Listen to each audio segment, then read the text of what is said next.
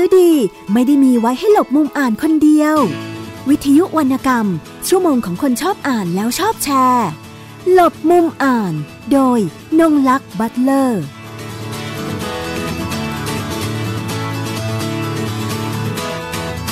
สวัสดีค่ะ คุณผู้ฟังทุกท่าน รายการหลบมุมอ่านวิทยุไทย PBS นะคะ กลับมาพบกับคุณผู้ฟังนะคะ สัปดาห์นี้นะคะ เรามีแขก มาร่วมในรายการของเราด้วยนะคะ มาร่วมพูดคุยที่สถานีนะคะ คุณผู้ฟังสามารถติดตามรับฟังรายการต่างๆ ของวิทยุไทย PBS ฟังสดและฟังย้อนหลังได้ที่ www.thaipbsradio.com ดาวน์โหลดแอปพลิเคชัน Thai PBS Radio รับฟังได้ทางระบบ iOS แล้วก็ระบบ Android นะคะ ติดตามข่าวสารของวิทยุไทย PBS ไปที่ Facebook Page ไทย PBS Radio ค่ะ สัปดาห์นี้ดิฉันนงรักบัตเลอร์นะคะ ผู้ดำเนินรายการหลบมุมอ่านของวิทยุไทย PBS นะคะ วันนี้นะคะ เราจะไปพูดคุยเกี่ยวกับงานวรรณกรรมคลาสสิกนะคะ เป็นหนึ่งในสี่วรรณกรรมคลาสสิกเล่มสำคัญของจีนนะคะ ซึ่งหนึ่งในสี่เล่มนั้นนะคะ ก็จะมีเรื่องอะไรบ้าง เดี๋ยวสักครู่นะคะ ดิฉันต้อง ดูโพยที่ทำมาก่อนนะคะสักครู่หนึ่ง มันก็จะมีทั้งหมดสี่เรื่องก็คือเรื่องหนึ่งในนั้นอะสองกังนะคะจะเป็นจะเป็นหนึ่งในสี่เรื่อง ซึ่งเป็นวรรณกรรมคลาสสิกของประเทศจีนนะคะ แล้วก็จะมีเรื่องไซอิ๋วนะคะ ความรักในหอแดงนะคะ แล้วก็สามก๊กนะคะ วันนี้เราจะมาคุยเกี่ยวกับเล่มนี้เลยค่ะสองกัง ฉบับสมเด็จเจ้าพระยาบรมมหาศรีสุริยวงศ์ช่วงบุญนาคนะคะซึ่งเป็นผู้อำนวยการแปล และมีการนำกลับมานะคะ พิมพ์อีกครั้งหนึ่งนะคะในวาระครบรอบ 150 ปีของวรรณกรรมคลาสสิกจีนเล่มนี้นะคะ โดยมีวรรณาธิการก็คือ อาจารย์สมปองดวงสวัยนะคะเป็นบรรณาธิการสำหรับเล่มล่าสุดที่มีการจัดพิมพ์ขึ้นมานะคะ วันนี้เราจะมาคุยถึงที่มาที่ไปต่างๆ รวมถึงความสำคัญนะคะ ของวรรณกรรมคลาสสิกเล่มนี้นะว่า เราอ่านแล้วเนี่ยเราจะได้อะไรด้วยส่วนหนึ่ง แล้วก็รวมถึงความเป็นมาของการทำงานในเล่มนี้ด้วยนะคะ วันนี้อาจารย์สมปองดวงสวัยซึ่งท่านเป็นทั้งครูนักเขียนนะคะ เป็นนักเขียนสารคดี และก็เขียนงานด้านศิลปะวัฒนธรรมนะคะ รวมถึงประวัติศาสตร์ท้องถิ่นนะคะ ปัจจุบันก็มีงานของท่านนะคะเขียนในจุดประกายศิลปะกรุงเทพธุรกิจรายวันนะคะ อย่างสม่ำเสมอนะคะ และยังมีผลงานเขียนที่เป็นศึกษาเรื่องราวท้องถิ่นบางลำพู หนังสือลำพูสัญญลักษณ์ ประวัติศาสตร์ของบางลำพูนะคะ บางลำพูวิทยา และยังมีหนังสือนะคะ รอยทางเจริญธรรม นบมณีการของ มหาวิทยาลัยราชภัฏกาญจนบุรีด้วยนะคะะนะครับตอนนี้อาจารย์อยู่ในสถานีนะคะ ในห้องส่งกับเราแล้วนะคะ เดี๋ยวเราไปคุยกับอาจารย์เลยค่ะ สวัสดีค่ะอาจารย์คะสวัสดีครับค่ะ วันนี้ทางรายการลมมุมอ่านรู้สึกยินดีมากเลยนะคะที่มีผู้ร่วมรายการมานั่งพูดคุยด้วยในรายการวันนี้นะคะ ก่อนอื่นเลยค่ะอาจารย์คะคงต้องให้อาจารย์เล่าถึงความเป็นมาก่อนว่าทำไมถึงต้องมีการนำมาจัดพิมพ์ สองกังอีกครั้งหนึ่งในวาระนี้คะครับด้วยความยินดีครับ สวัสดีครับท่านผู้ฟังที่เคารพรักทั้งหลายครับ เรื่องของสองกังวรรณกรรมคลาสสิกของจีน ซึ่งวรรณกรรมคลาสสิกของจีนที่คุณนงรักได้บอกไปแล้วนะครับว่ามีด้วยกันสี่เรื่อง เรื่องเอกก็คือสามก๊กสองกัง แล้วก็ความฝันในหอแดง แล้วก็ไซอิ๋วเรื่องที่คนฮิตมากที่สุดคือเรื่องไซอิ๋ว เพราะว่าเด็กชอบอ่านมากนะครับ เพราะนั้นก็เป็นขวัญใจของเด็กๆ คือไซอิ๋วแต่ว่าถ้าขวัญใจนักคิด นักต่อสู้ก็จะเป็นเรื่องของสามก๊กกับซองกัง แต่ถ้าเป็นเรื่องของความรัก ก็ต้องความฝันในหอแดงนะครับ ทีนี้ความเป็นมาของสองกังฉบับ มหาวิทยาลัยราชพัฒบ้านสมเด็จเจ้าพระยานั้นเป็นมาอย่างไร เริ่มต้นที่ ผู้อำนวยการแปลก่อนนะครับ ผู้อำนวยการแปลในครั้งแรกนั้น คือสมเด็จเจ้าพระยาบรมมหาศรีสุริยวงศ์ช่วงบุญนาค ท่านเป็นผู้อำนวยการแปล ว่ากันแล้วในตอนต้นรัตนโกสินทร์เนี่ยมีการแปลวรรณกรรมจีนมาค่อนข้างมาก แล้วก็เป็นที่นิยมกัน ในสมัยรัชกาลที่ 1 ก็คือแปลสามก๊กรัชกาลที่ 2 ก็มีบ้างรัชกาลที่3แทบจะไม่มีรัชกาลที่ 4 ก็จะมีแปลออกมาใน สมัยกาลที่ 4 นี้ซึ่งเป็นผู้อำนวยการแปลสมเด็จเจ้าพระยาบรมหาศรีสุริวงศ์แปลนั้น มีด้วยกัน 10 เรื่อง ได้แก่โงโฮเพงหนำไซจิ้นหงอโต้ซวยงักซองกังน้ำซอง เม่งเฉียวตั้งจิ้นโงโฮเพงไซบ้วนหวยเหลา นี่เป็นการอำนวยการแปลของท่านในสมัยรัชกาลที่ 4 ส่วนสมัยรัชกาลที่ 5 ท่านก็อำนวยการแปลอีก 5 เรื่องด้วยกัน ทีนี้ ใน 19 เรื่องเนี่ยเราหาต้นฉบับครั้งแรกๆเนี่ยไม่ค่อยเจอแล้วนะครับ ครั้งแรกที่แปลแปลเป็นสมุดไทยก็คือเหมือนกับสมุดข่อย เขียนบนกระดาษขาวดำแบบนั้นนะครับ แล้วก็ มันได้เผยแพร่ได้น้อยกรณีของสองกังเนี่ยเมื่อแปลครั้งแรกเขาบอกว่า แปลเมื่อตอน วันศุกร์เดือนสี่แรมห้าค่ำจุนศักราช 1229 ปีเถาะนพศกพณะที่สมุหะพระกลาโหมมีพระประสาทสั่งให้แปล พงศาวดารจีนตอนหนึ่งชื่อ จุยฮือคือสองกัง ออกเป็นคำไทยไว้เป็นเรื่องชาวบ้านอ่านฟังเล่น เหมือนเล่านิยาย วันที่แปลครั้งแรกของสองกังเนี่ยคือวันที่ 13 มีนาคม 2411 ถ้านับปีสากลเป็น 2411ถ้านับเป็นปีไทยที่นับ ผ่านเดือนเมษาก็จะเป็น 2410 ครับ ทีนี้เกี่ยวข้องกับมหาวิทยาลัยราชภัฏบ้านสมเด็จเจ้าพระยา เพราะว่าสมเด็จเจ้าพระยาบรมหาศรีสุรวงศ์เนี่ยเป็นผู้มีคุณูปการกับสังคมไทย แล้วก็กับมหาวิทยาลัยราชภัฏบ้านสมเด็จเจ้าพระยา เพราะว่าที่ตั้งมหาวิทยาลัยนั้นก็คือที่บ้านของท่าน แล้วก็ใช้ชื่อนามของท่านเป็นชื่อของมหาวิทยาลัย ในโอกาสที่ 150 ปีของสมเด็จเจ้าพระยาในการ เป็นผู้สำเร็จราชการแผ่นดิน ในสมัยรัชกาลที่ 5 ก็คือปีนี้แหละ ก็คิดจะทำหนังสือ นึกถึงหนังสือที่ท่านเป็นผู้อำนวยการแปลแล้วก็คิดว่าเราน่าจะนำมาฟื้นฟูให้คนไทยได้อ่านและได้เห็นกันอีกครั้งหนึ่ง ก็จึงได้มีการจัดพิมพ์ขึ้นมาใหม่ครับนะคะอันนี้ก็คือที่มาที่ไปนะคะว่าครับทำไมถึงมีการจัดพิมพ์ซองกังในวาระครบรอบ 150 ปีนี้ แล้ว ในฐานะบรรณาธิการเองนะคะ อาจารย์คะครับ ไม่ทราบว่าใช้เวลาการทำงาน นานไหมมีการชำระต้นฉบับอย่างไรบ้างขั้นตอนวิธีการค่ะ เริ่มแรก เราเห็นซองกังมีหลายฉบับอืมฉบับของสำนักพิมพ์นั้นสำนักพิมพ์นี้มีอยู่มากมากทีเดียว เพราะว่าสองกังเป็นเรื่องเอก คนไทยมักจะรู้จักในในนามของผู้ยิ่งใหญ่เขาเลียงซานแล้วคนก็รู้จักพอบอกสองกังคนก็จะมึนๆ แต่ถ้าผู้ใหญ่เขาเลียงซานคนจะรู้จักดี ก็มีสำนักพิมพ์หลายสำนักพิมพ์เอามาพิมพ์ เราก็อ่านอ่านอ่านดูก็รู้สึกว่ามันก็เป็นเรื่องที่สนุกทีนี้พอมาถึงในฐานะที่เป็นผู้รับผิดชอบเป็นบรรณาธิการทำอย่างไรดีที่จะให้ฉบับนี้เนี่ยเป็นฉบับของมหาวิทยาลัยราชภัฏบ้านสมเด็จเจ้าพระยา เป็นฉบับที่ตรงกับการแปลของสมเด็จเจ้าพระยาบรมหาศรีสุรวงศ์ในการอำนวยการแปลในครั้งนั้น ผมคิดว่าในการพิมพ์หนังสือต่อๆกันมาเนี่ยมันก็มีโอกาสที่จะเคลื่อนเคลื่อนย้ายผิดออกไปจากต้นฉบับเดิมอยู่บ้าง เพราะตอนแรกเมื่ออ่านต้นฉบับเนี่ยมันก็มีคำสองสามคำที่เป็นที่น่าสังเกต อย่างเช่น วันศุกร์เดือนสี่แรมห้าค่ำซึ่งเป็นการแปลเนี่ยมีพระประสาทสั่งให้แปลพงศาวดารจีน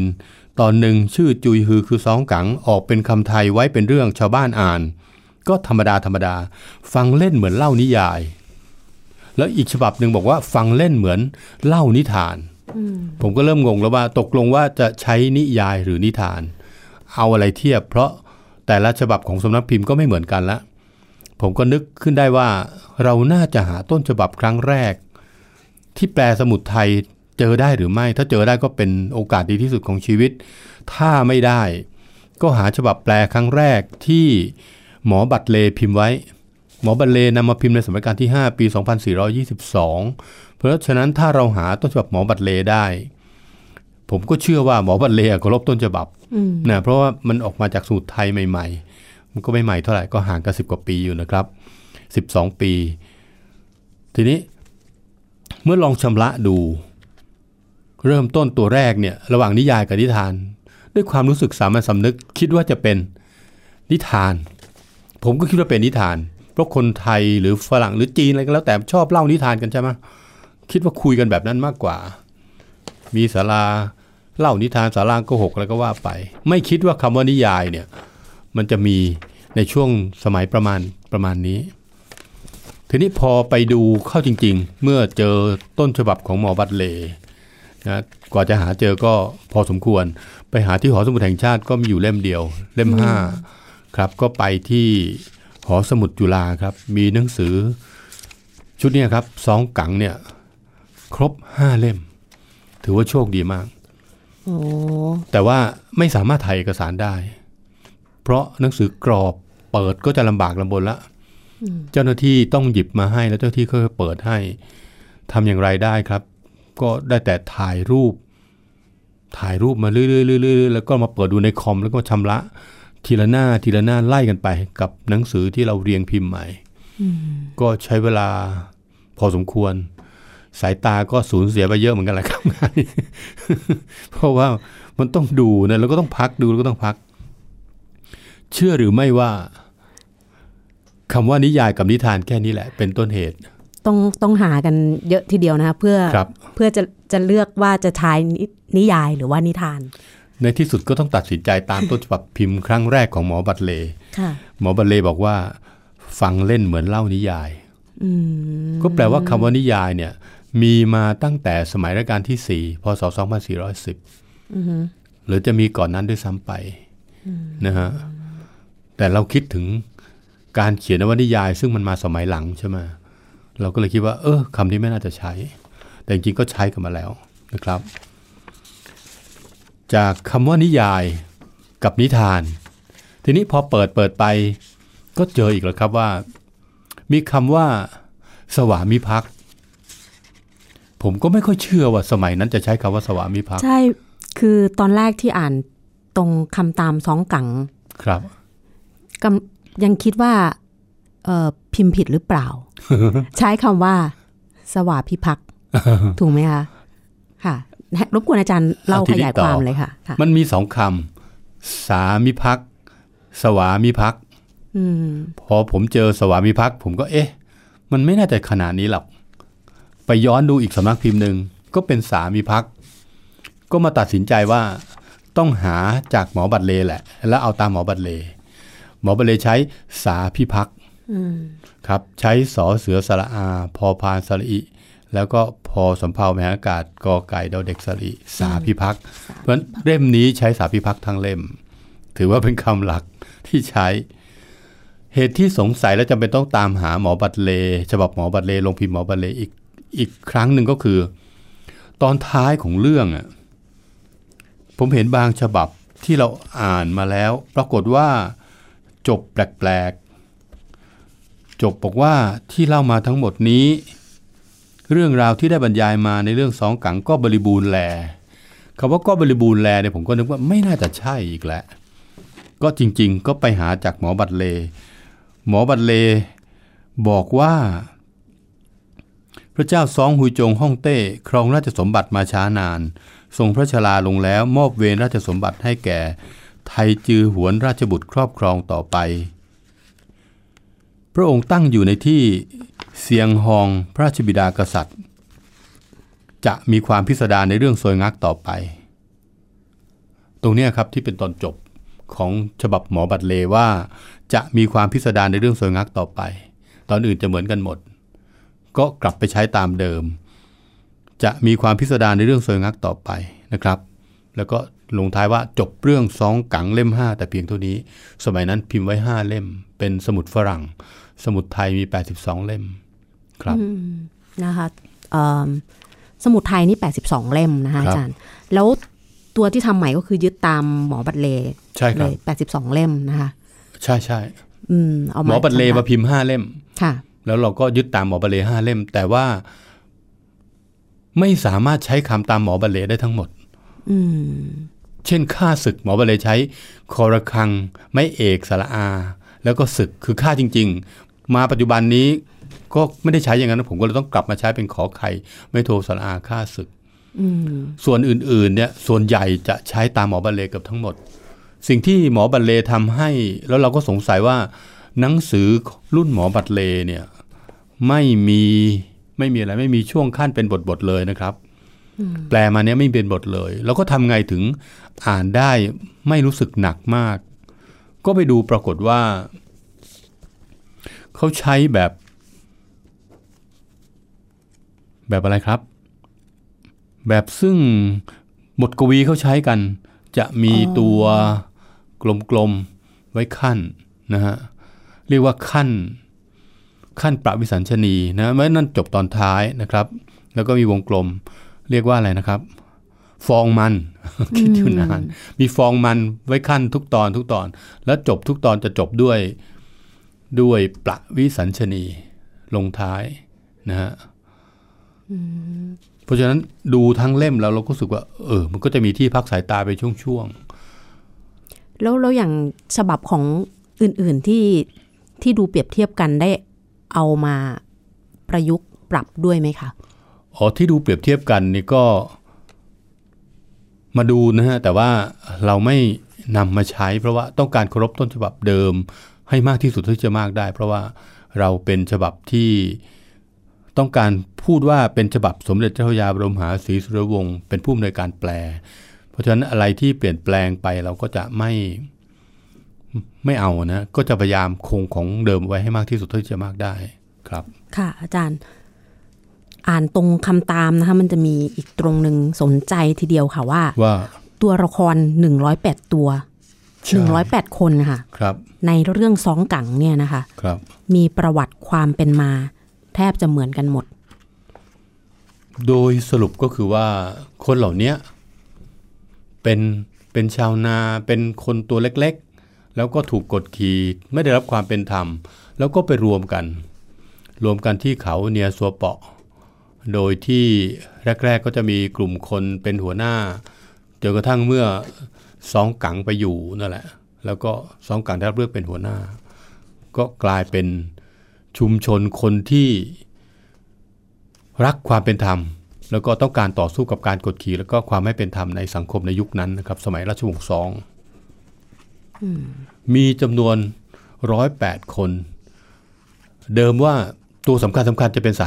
36 แล้วก็ตอนหลังก็มีเติมจาก 70 เป็น108ทั้งหมดครับ ซึ่งศิลปะการเขียน ในการนำเสนอแต่ละคนแต่ละคนเข้ามานั้นต้องถือว่ามีฝีมือ มันต้องมีตัวเอกลักษณ์แตกต่างแต่ละบุคคลแต่ละบุคคลไป เพราะฉะนั้นเรื่องนี้ถึงได้รับการยกย่องว่า เป็นเรื่องเอกชิ้นหนึ่งของจีนครับนะคะตรงที่อาจารย์ได้บอกว่าตัวละครส่วนใหญ่ก็คือเป็นชาวบ้านเป็นชาวนา ตรงนี้ทำให้ซองกังนี่ไปนั่งอยู่ในหัวใจนักอ่าน ชาวจีนรวมถึงคนไทยที่ได้อ่านด้วยหรือเปล่าคะ ใช่เพราะว่าหรืเป็นอว่าเรื่องมันมันมีอะไรที่เป็นตัวตัวยึดโยงให้เรารู้สึกประทับใจ ทั้งตัวละครทั้งเอ่อเนื้อหาที่นำเสนออะค่ะ คือตัวละครก็เป็นเรื่องของชาวบ้าน ไม่ใช่เรื่องจากจากวงวงๆหรือไม่ใช่เรื่องเจ้าอย่างเล่าปีได้มีเชื้อเจ้านะโฉโฉอะไรเงี้ยแต่นี่เป็นเรื่องของชาวบ้านชาวบ้านเลยแหละแล้วก็ผิดหวังก็มารวมกันแล้วก็มาต่อสู้กัน ในซองกังในช่วงแรก ๆ ก็จะเป็นเรื่องเหมือนกับ รวมคนผิดหวังมารวมกันก่อน ต่อมาในในภาคที่สองผมขอสรุปว่าเป็นกลุ่มที่สองนี่ก็จะเป็นเรื่องการต่อสู้กับกับกษัตริย์ กับสถาบันในช่วงนั้นก็คือว่าต่อสู้กับรัฐบาลที่กดขี่ เพราะว่ามีพวกขุนนางทั้งหลายมาปกครองก็กดขี่ทั้งหลายเนี่ยเขาก็จะต่อสู้กัน พอตอนสุดท้ายเมื่อต่อสู้กัน สิ้นเปลืองมากเสียชีวิตผู้คนมาก ๆ ทางฮ่องเต้ก็ มีเสนาบดีบอกว่าให้รับซองกังเข้ามาเป็นพวกเถอะ เราจะได้ไม่ต้องลบกันอีก แล้วก็ใช้ซองกังไปปราบ พวกที่เป็นคนที่ไม่ดีทั้งหลายต่อไปนะครับ ในที่สุดมันก็เกิดขึ้นมาอย่างนั้นได้ ขวัญใจของคนอ่านก็คือซองกัง ทีนี้เรื่องซองกังเนี่ยก็เป็นเรื่องของข้าราชการชั้นผู้น้อย ที่ทำไมครับ เป็นคนที่ทำดีมีความชอบมาก ๆ ชอบถึงขนาดมีคนที่เป็นแม่นะฮะยกลูกสาวให้อะเพราะนั้นก็ได้ภรรยาคนเดียวแหละเขามีคนเดียว ชื่อนางผอเสียเนี่ย เพราะว่าแม่ของนางเงียมผอเสียเนี่ยมีสามีและสามีตาย ไม่มีเงินแม้กระทั่งที่จะต่อโลงศพอะ่ะก็ไปหาซองกังซองกังก็บอกว่า เอาอย่างนี้ ไปที่ร้านลงศพเลย แล้วก็บอกว่าผมนี่แหละ ให้เอาลงศพมาใช้ในงานนี้ ก็จัดการศพงานศพเรียบร้อยซ้องกังก็ให้เงินช่วยทำงานศพเรียบร้อย แล้วคนผู้เป็นพญาซึ่งนางผอเสียแม่ของนางเงียมผอเสียเนี่ยก็ปรากฏว่า ก็ประทับใจสองกังที่ช่วยเหลือเขามากเลย ก็ให้คนไปสืบว่าสองกังมีลูกเมียแล้วหรือยังก็ปรากฏยังไม่มี ยังไม่มีก็เลยยกลูกสาวให้สองกังก็ไม่อยากได้หรอก เพราะว่านักรบการต่อสู้แล้วเป็นข้าราชการอยากจะเป็นนักรบที่มีฝีไม้ลายมือก็ฝึกปรือวิชาวิทยายุทธไป แต่ในที่สุดก็ทนอ้อนวอนไม่ได้ก็รับ รับก็ดูน่าจะมีความสุข แต่จริงๆเมื่อสองกังรับเพราะว่าเป็นการตอบแทนบุญคุณก็เลยไม่ได้คิดถึงดูแลเรื่องนี้มากเขายังรับราชการยังทำงานของเขาอยู่ ในสุดพัญญาก็เกิดนอกใจขึ้นมา พอนอกใจก็ทำให้เสียหน้า แล้วก็มีเรื่องทะเลาะกันวันหนึ่งสองกังก็บันดาลโทสะก็ทำให้นางเยี่ยมพอเสียตาย ตรงนี้แหละครับก็เป็นจุดเริ่มต้นทำให้สองกังต้องออกจากข้าราชการเข้าไปสู่ชุมชนโจรที่เขาเนียโซเปาะนะฮะใช่พอจะอันบอกว่าเป็นเอ่อมันมันจะมีตรงตรงคำตามนะคะครับ ซึ่งจะบอกว่า เขาเป็นเออสองกังเป็นขุนโจรที่มีชื่อเสียง ครับ เนี่ยค่ะ มันก็เลย เหมือนย้อนแย้งหรือเปล่า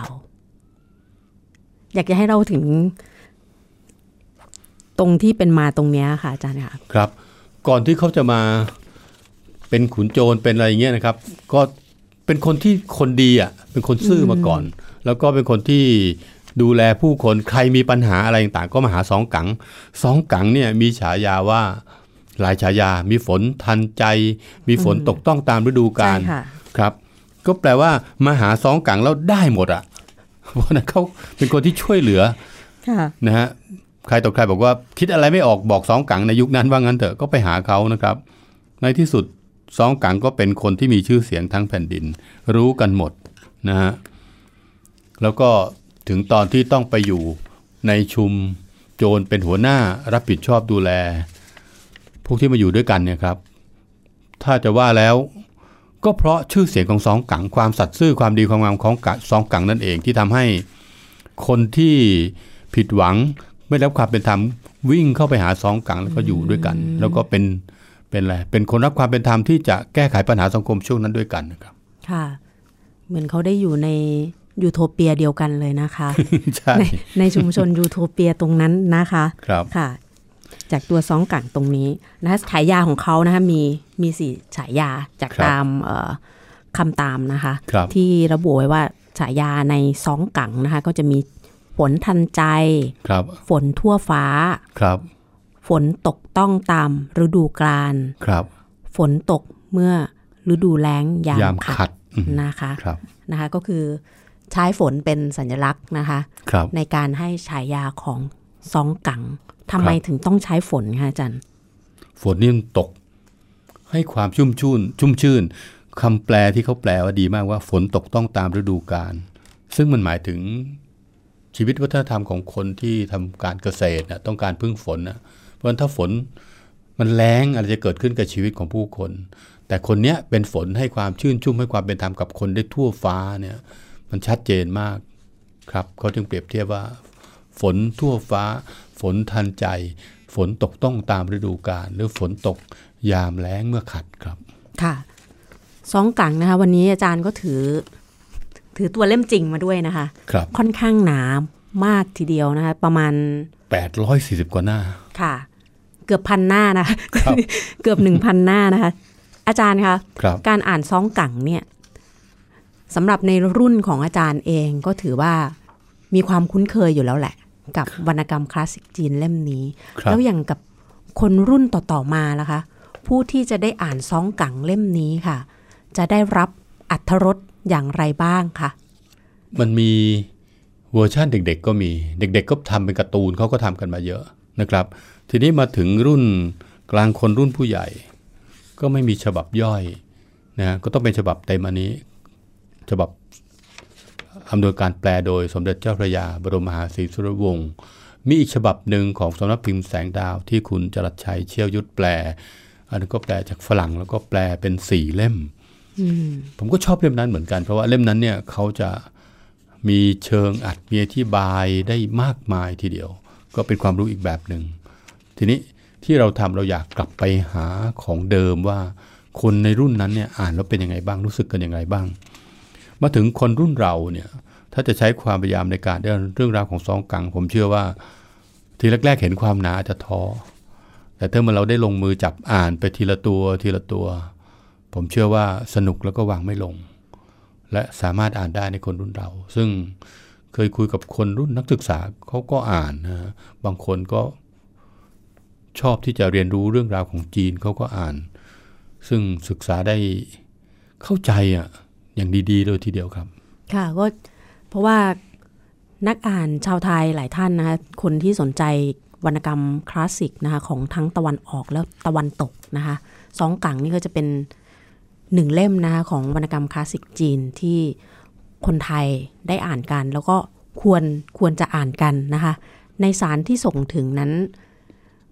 ตัวเนื้อสารนะคะอาจารย์คะครับ ยังสามารถรองรับได้กับบริบทสังคม ณปัจจุบันได้ด้วยใช่ไหมคะผมเชื่อว่าแก่นแท้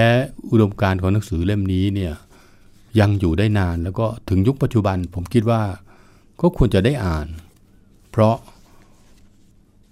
ตัวการปลูกฝังทั้งหมดที่เราอ่านดูเนี่ยแก่นของมันคือความรัก คือมิตรภาพ คือความซื่อสัตย์ความจงรักภักดี ซึ่งอยู่ในนี้ทั้งนั้น การครบเพื่อน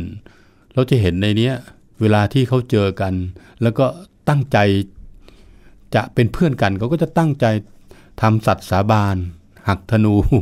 แล้วก็ดื่มน้ำสาบานกันนี่ก็จะมีอย่างเนี้ยครับ ถึงแม้ว่ายุคปัจจุบันนี้มันจะไม่ใช่วิธีการอย่างนั้นนะแต่ว่าความรักความผูกพันและตอนสุดท้ายถึงขนาดยอมตาย เพื่อรักษาสัจจะเอาไว้เนี่ยเขาก็ทำเพราะฉะนั้นอุดมการของคน ผมเชื่อว่าแต่ละยุคแต่สมัยเรื่องของความมีอุดมการอุดมคติก็ยังมีอยู่ ถึงวันนี้ผมเชื่อว่าก็ยังใช้ได้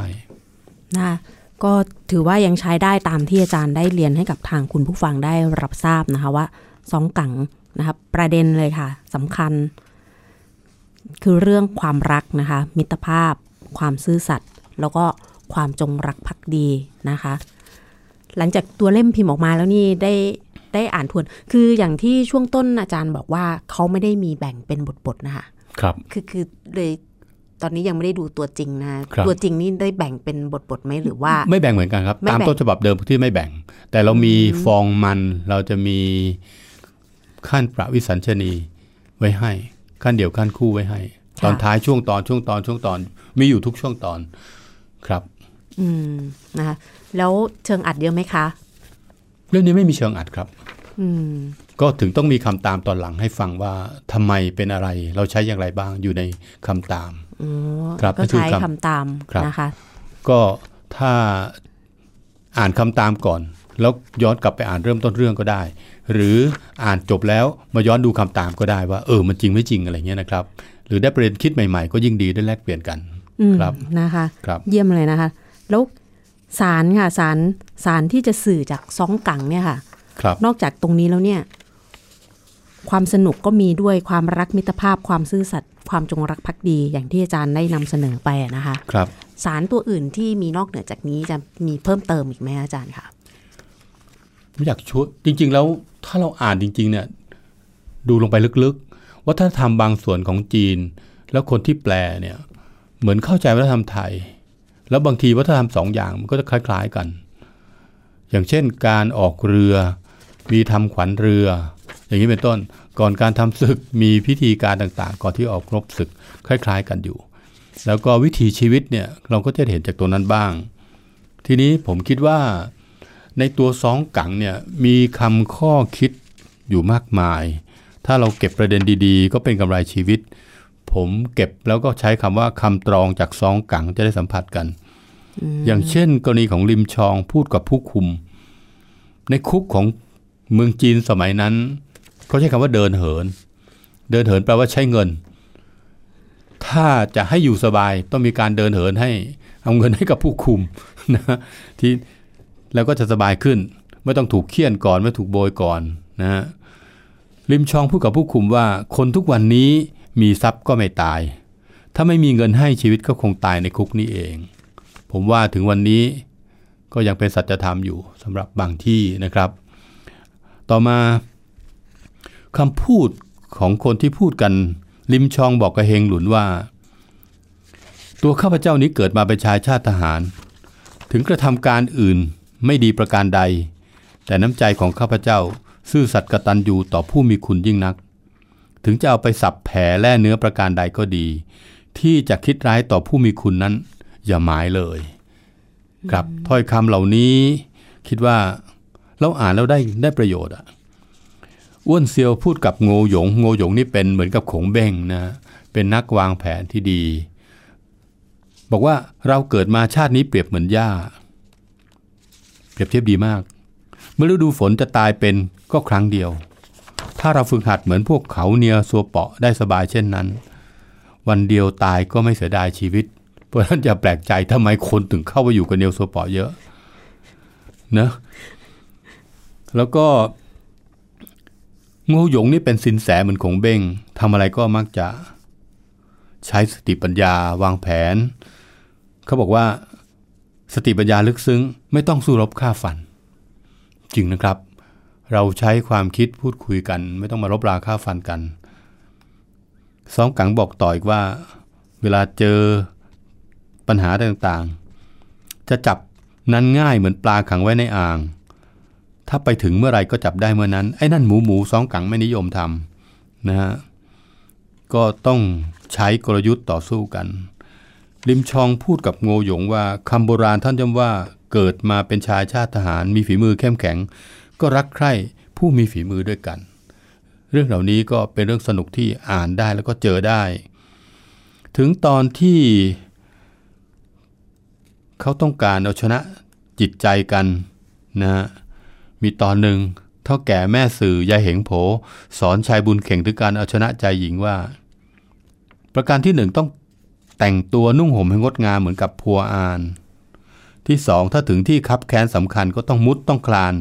อย่าถือว่าเป็นผู้ดีมั่งมีทรัพย์สินนั้นไม่ได้ ประการที่สามจะใช้เงินทองมากน้อยเท่าไหร่อย่าได้เสียดายคิดจะเป็นเจ้าบุญทุ่มนะฮะที่สี่ถึงเขาจะด่าว่าจะปวดประการใดก็อย่าโกรธ ที่ห้าให้มันเพียรไปมาอย่าเห็นแก่เหน็ดเหนื่อย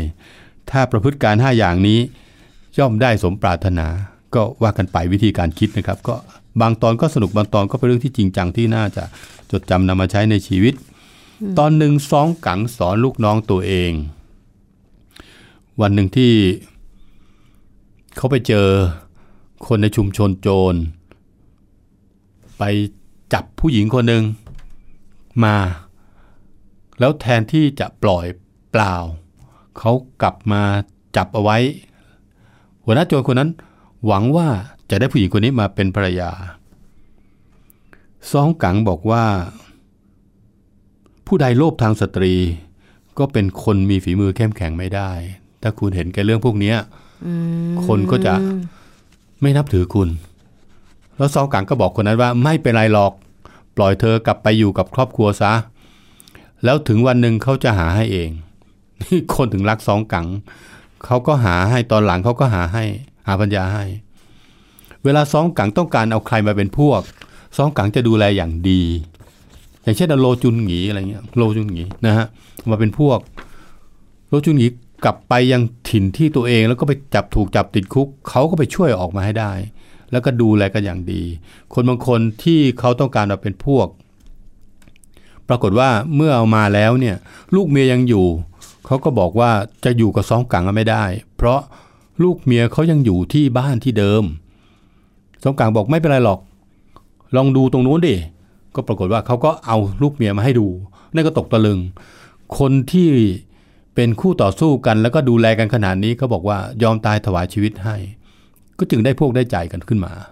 นี่คือสไตล์ของสองกังแปลว่า ดูแลดี มนุษยสัมพันธ์ดีเข้าอกเข้าใจนะครับ ในอกเขาอกเรานะฮะก็เป็นเรื่องที่เก็บได้จากคำตอบจากสองกังลองอ่านดูแล้วคิดดูมันก็จะมีอะไรดีๆ เหมือนกับอะไรนะเขาบอกว่า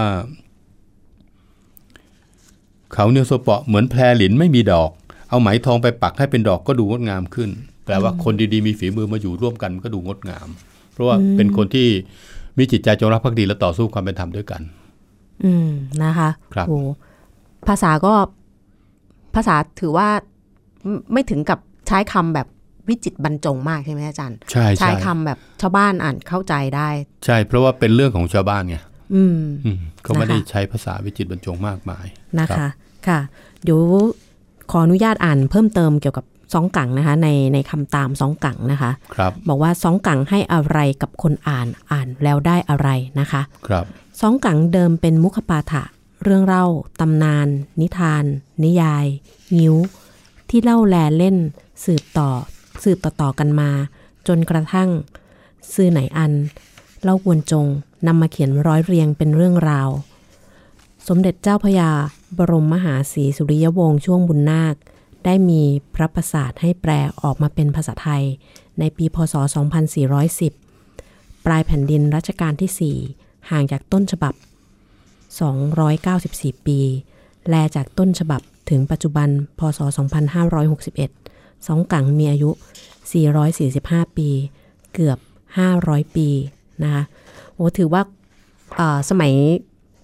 ปลายแผ่นดินรัชกาลที่ 4 กว่าเราจะได้อ่านสองกังก็ตั้งห่างจากตัวงานต้นฉบับตั้ง 200 เกือบ 300 ปีนะคะอาจารย์ ครับ โอ้ นะคะ สองกังจึงเป็นเรื่องเล่าที่สนุกใกล้ชิดผู้อ่าน ไม่ได้เป็นภาษาวรรณกรรมอันยุ่งยากแก่การทำความเข้าใจ และเรื่องราวเป็นเรื่องของการต่อสู้ของคนเล็กๆ ที่เป็นชาวนา คนหาปลา ชาวบ้านข้าราชการชั้นผู้น้อย ให้ความรู้สึกเป็นพวกเดียวกัน เหมือนเป็นส่วนหนึ่งอยู่ในเหตุการณ์นั้นๆนะคะสมัยอดีตที่ยังไม่มีโรงเรียน ให้ได้เรียนหนังสืออย่างเป็นเรื่องเป็นราวชัดเจน การได้มีหนังสืออ่าน จึงเป็นการศึกษานอกโรงเรียน ให้ความรู้ที่ดีอย่างหนึ่ง ผู้อ่านจะได้เรียนรู้ความคิด ปรัชญาการดำเนินชีวิตจากหนังสือที่อ่านนะคะสองกังยังเป็นงานแปลเพื่อเป็นการศึกษานะคะจากต้นฉบับของเรื่องสองกังที่สมเด็จเจ้าพระยา บรมมหาศรีสุริยวงศ์ช่วงบุญนาค มีพระประสาทให้แปล มีความนำว่า วันศุกร์เดือนสี่แรมห้าค่ำ จุลศักราช 1229 ปีเถาะนพศกพระท่านที่สมุหะ พระกราโหม มีพระประสาทสั่งให้แปลพงศาวดารจีน มีตอนหนึ่งชื่อ จุยฮือ คือสองกัง ออกเป็นคำไทย ไว้เป็นเรื่องของชาวบ้าน อ่านฟังเล่น เหมือนเล่านิยายนะคะ ตรงที่ ช้คำว่านิยายอาจารย์ก็ได้เล่าให้เราฟังแล้วในช่วงต้นของรายการนะคะว่ามีความเป็นมาอย่างไรนะจะใช้นิยายหรือว่านิทานดี ไม่ทราบว่าอาจารย์เองได้อ่านสองกังครั้งแรกตอนอายุเท่าไหร่คะเมื่อก่อนนี้ไม่ค่อยได้อ่านนิยายนะอ่านตัวแรกก็คือสามก๊กสองกังเนี่ยมาอ่านช่วงหลัง เมื่อได้ศึกษาชีวิตเรื่องราวของสมเด็จเจ้าพระยาบรมหาศรีสุรวงศ์ก็จึงจับวรรณกรรมที่ท่านแปล แล้วก็อ่านสองกังเป็นเรื่องแรก ก่อนก่อนที่ทำนี่ก็อ่านมาแล้วถึงสองสามครั้ง แล้วพอทำแล้วรวมแล้วเนี่ยผมอ่านสองกังจากที่ทั้งต้นฉบับของหมอบัตเล ทั้งเป็นของปัจจุบันของที่ตัวพิมพ์เองของที่ปลุ๊บเนี่ยรวมแล้วก็ประมาณ 8 รอบครับ ก็จะพยายามอ่านเก็บไปเรื่อยๆเรื่อยๆเราก็พยายามที่จะหาจากซองกังให้ได้นะครับ ตอนที่ผมไปหาที่หอสมุดแห่งชาติ เราหาชื่อซองกังเนี่ยสมุดไทยเราก็หาไม่เจอเขาเขียนว่า จุยฮือ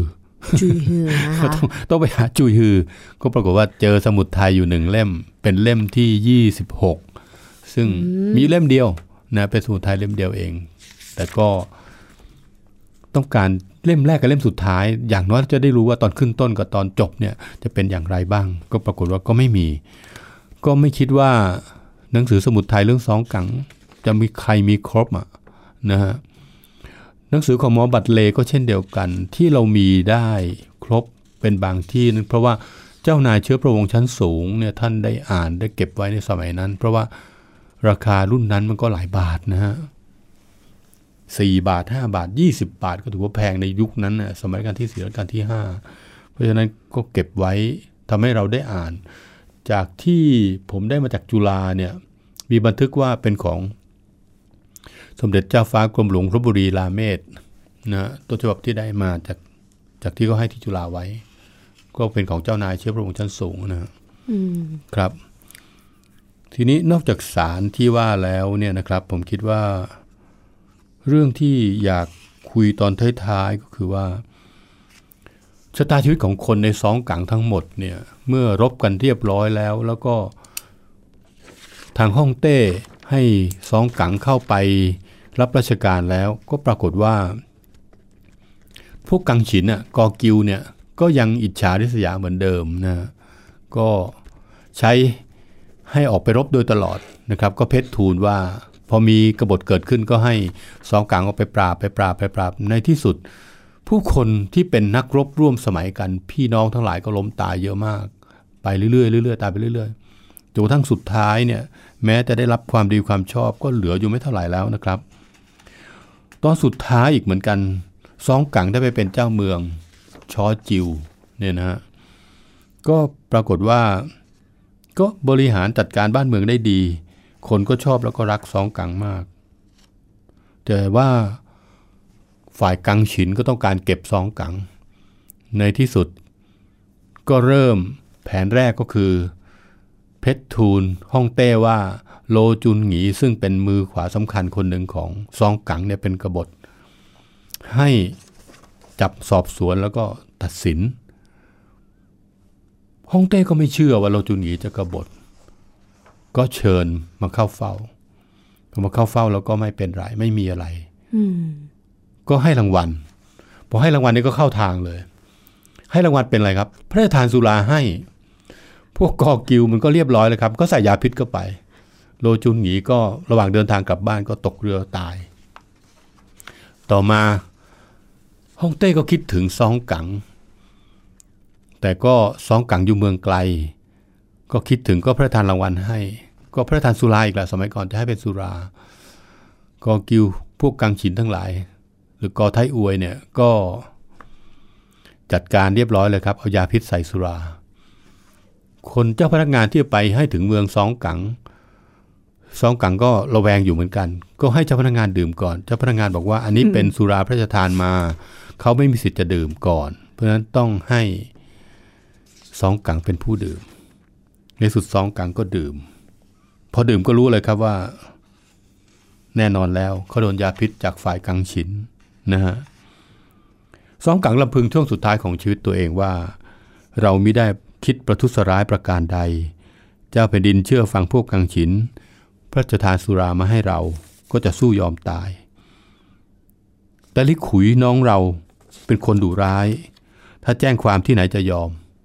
คงจะแก้แค้นแทนพี่ ชื่อเสียงเราก็จะเสียว่าไม่ซื่อสัตย์ต่อเจ้านายจำจะให้ลิขุยมากินสุรายาพิษตายเสียด้วยกัน ให้ชื่อเสียงปรากฏสืบไป นี่คือหัวใจสองกัง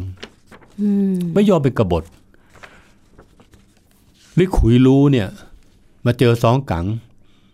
ก็ดื่มยาพิษเข้าไปแล้วอะสองกังให้ดื่มก็ดื่มลิขุยบอกว่าเรามาสู้กันเถอะ รวมกันสองคนเนี่ยสามารถที่จะสู้กับฮ่องเต้ได้สบายๆลบกับกองทัพของฮ่องเต้ได้สบายๆแต่ซองกังก็ไม่ซองกังก็บอกว่าเราสร้างชื่อเสียงมา แล้วก็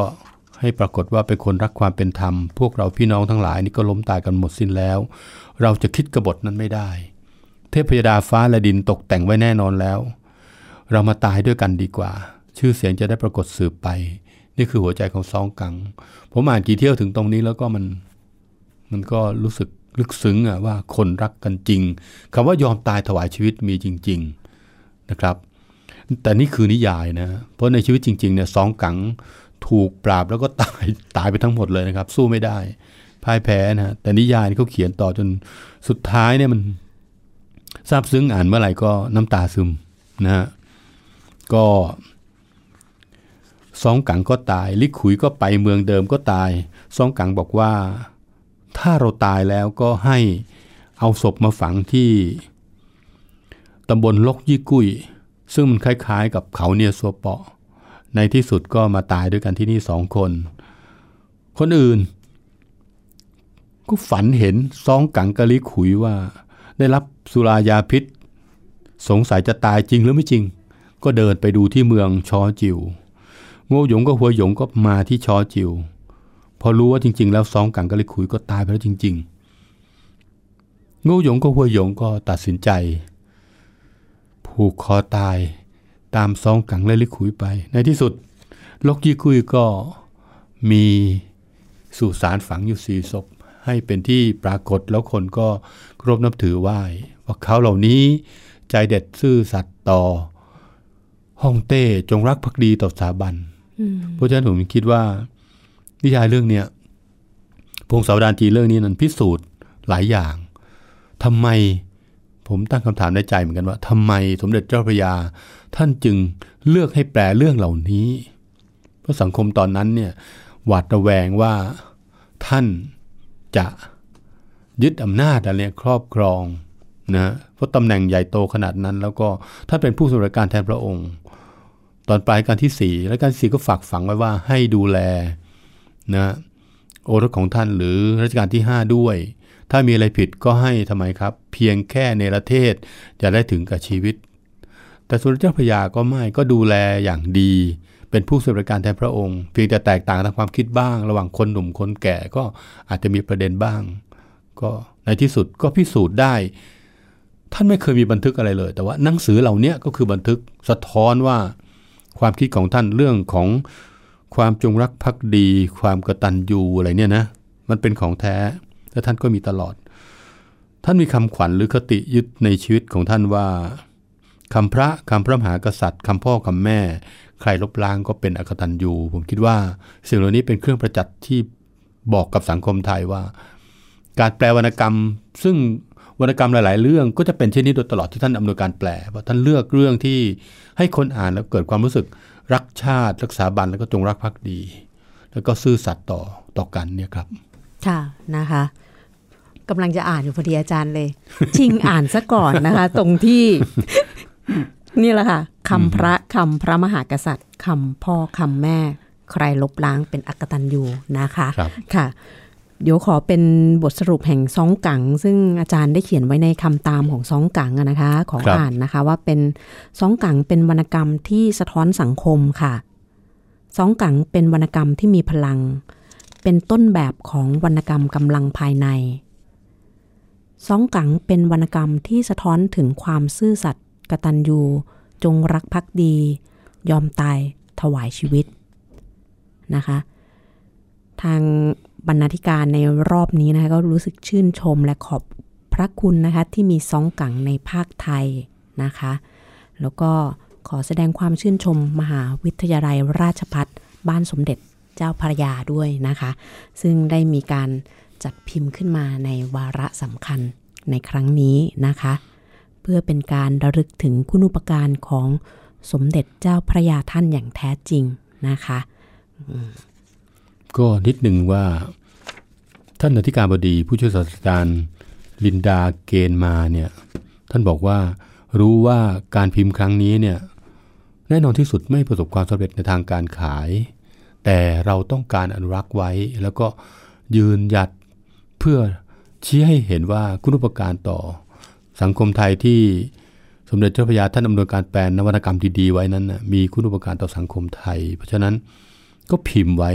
เพื่อให้เป็นประวัติศาสตร์บันทึก หลังจากที่พิมพ์ในช่วงแรกแล้วก็มาเป็นช่วงเรานี่แหละ ที่มหาราชพัฒบ้านสมเด็จพระยาก็จะทำตรงนี้ไว้ให้อีก ก็จะทำให้ครบ 19 เล่ม ค่อยๆทยอยกันไปเท่าที่มีกำลังอยู่ เพราะว่าเรารู้ว่าทั้ง 19 เล่มเนี่ยไม่สามารถที่จะเดินดีในในในสายตลาดได้แน่นอน เพราะฉะนั้นก็ จะอนุรักษ์วรรณกรรมดี ๆ นี่ไว้ พยายามทำเท่าที่จะทำได้ครับและจะทำกันต่อไป ค่ะนะคะ วันนี้นะคะ ทางรายการลบมุมอ่านนะคะ ก็ต้องขอบพระคุณอาจารย์มากเลยที่มาแนะนำวรรณกรรมคลาสสิกจีนเล่มสำคัญนะคะสองกังฉบับอำนวยการแปลของสมเด็จเจ้าพระยา บรมมหาศรีสุริยวงศ์ช่วงบุญนาคนะคะ อันเป็นการแปลครั้งแรกในสังคมไทยนะคะ ใน มันจะมีช่วงท้ายอะค่ะ ตรงคำตาม จริงอยากให้อาจารย์เป็นคนอ่าน ชอบมากเลยที่บอกว่าในเรื่องรบเนี่ยค่ะครับ ตอนท้ายนะคะเพราะว่าเสียงอาจารย์ก้องกังวานค่ะ กว่าผู้จัดนะต้องได้เสียงต้นแบบของบรรณาธิการเอ่อแปลเล่มล่าสุดค่ะ เขาบอกว่าท้ายที่สุดแห่งคำตามสองกัง ด้วยความปรารถนาดี เขายืนยันว่าครั้งหนึ่งในชีวิต คนเราเนี่ยควรได้อ่านวรรณกรรมดีๆ โดยเฉพาะวรรณกรรมคลาสสิกยอดเยี่ยมของจีน เรื่องสองกังฉบับสมเด็จเจ้าพระยาบรมมหาศรีสุริยวงศ์ช่วงบุญนาคอำนวยการแปล ยิ่งหากได้อ่านฉบับพิมพ์ของมหาวิทยาลัยราชภัฏบ้านสมเด็จเจ้าพระยา เพราะว่า